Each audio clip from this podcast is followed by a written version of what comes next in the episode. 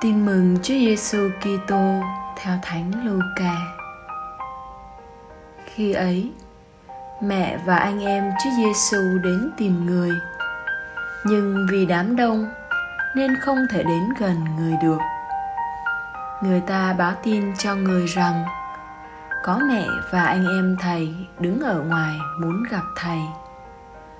Người trả lời với họ rằng: Mẹ và anh em ta là những người nghe lời thiên chúa và đem ra thực hành.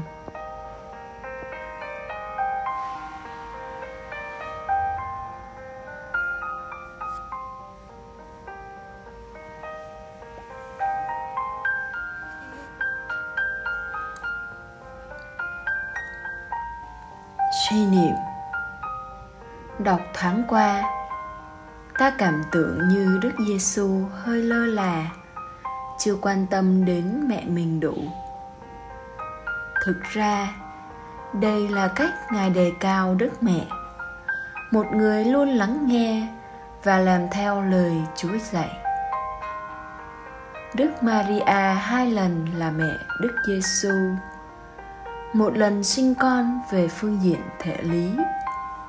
Lần khác là người mẹ luôn lắng nghe, ghi nhớ và thi hành lời chúa. Đức Giêsu cho thấy, trong đại gia đình thiêng liêng mới, tình thân nghĩa họ hàng không còn giới hạn trong tương quan máu mủ ruột thịt hay chủng tộc. Nhưng mở rộng đến tất cả những ai nghe lời chúa và đem ra thực hành, họ trở thành người thân của ngài, cùng mang họ giêsu sống theo châm ngôn của ngài lương thực của thầy là thi hành ý muốn của đấng đã sai thầy họ xứng đáng được gọi là Giêsu hữu nghĩa là người thuộc về Chúa Giêsu.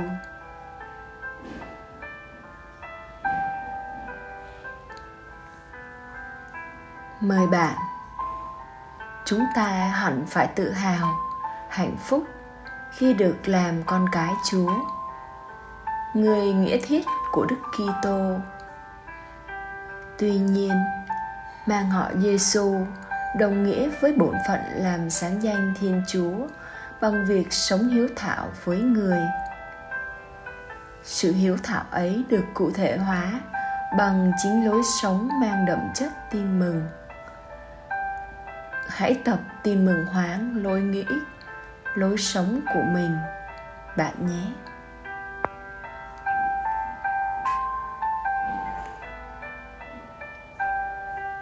Sống lời Chúa. Tâm niệm lời Chúa luôn là kim chỉ nam cho mọi suy nghĩ, lời nói và hành động của mình.